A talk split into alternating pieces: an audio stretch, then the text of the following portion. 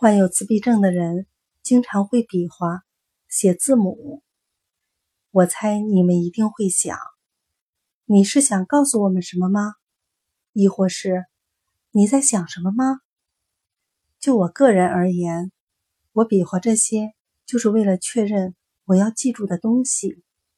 我会一边写一边回忆我的所见所闻，但是不是记场景，而是记字母。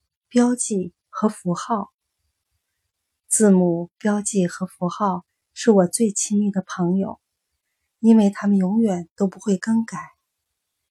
在我的记忆里，他们会一直是原先的样子。而无论我们是孤单还是开心了，不同于你们会哼着小曲儿，我们会把字母召唤出来。当我把它们一个个写出来的时候。我就可以忘却其他的事情，跟他们待在一起的时候，我就不会感到孤单。对我们来说，比起说话，字母和符号更容易掌握，而且可以在我们需要的时候待在我们身边。节选自《我想飞进天空》。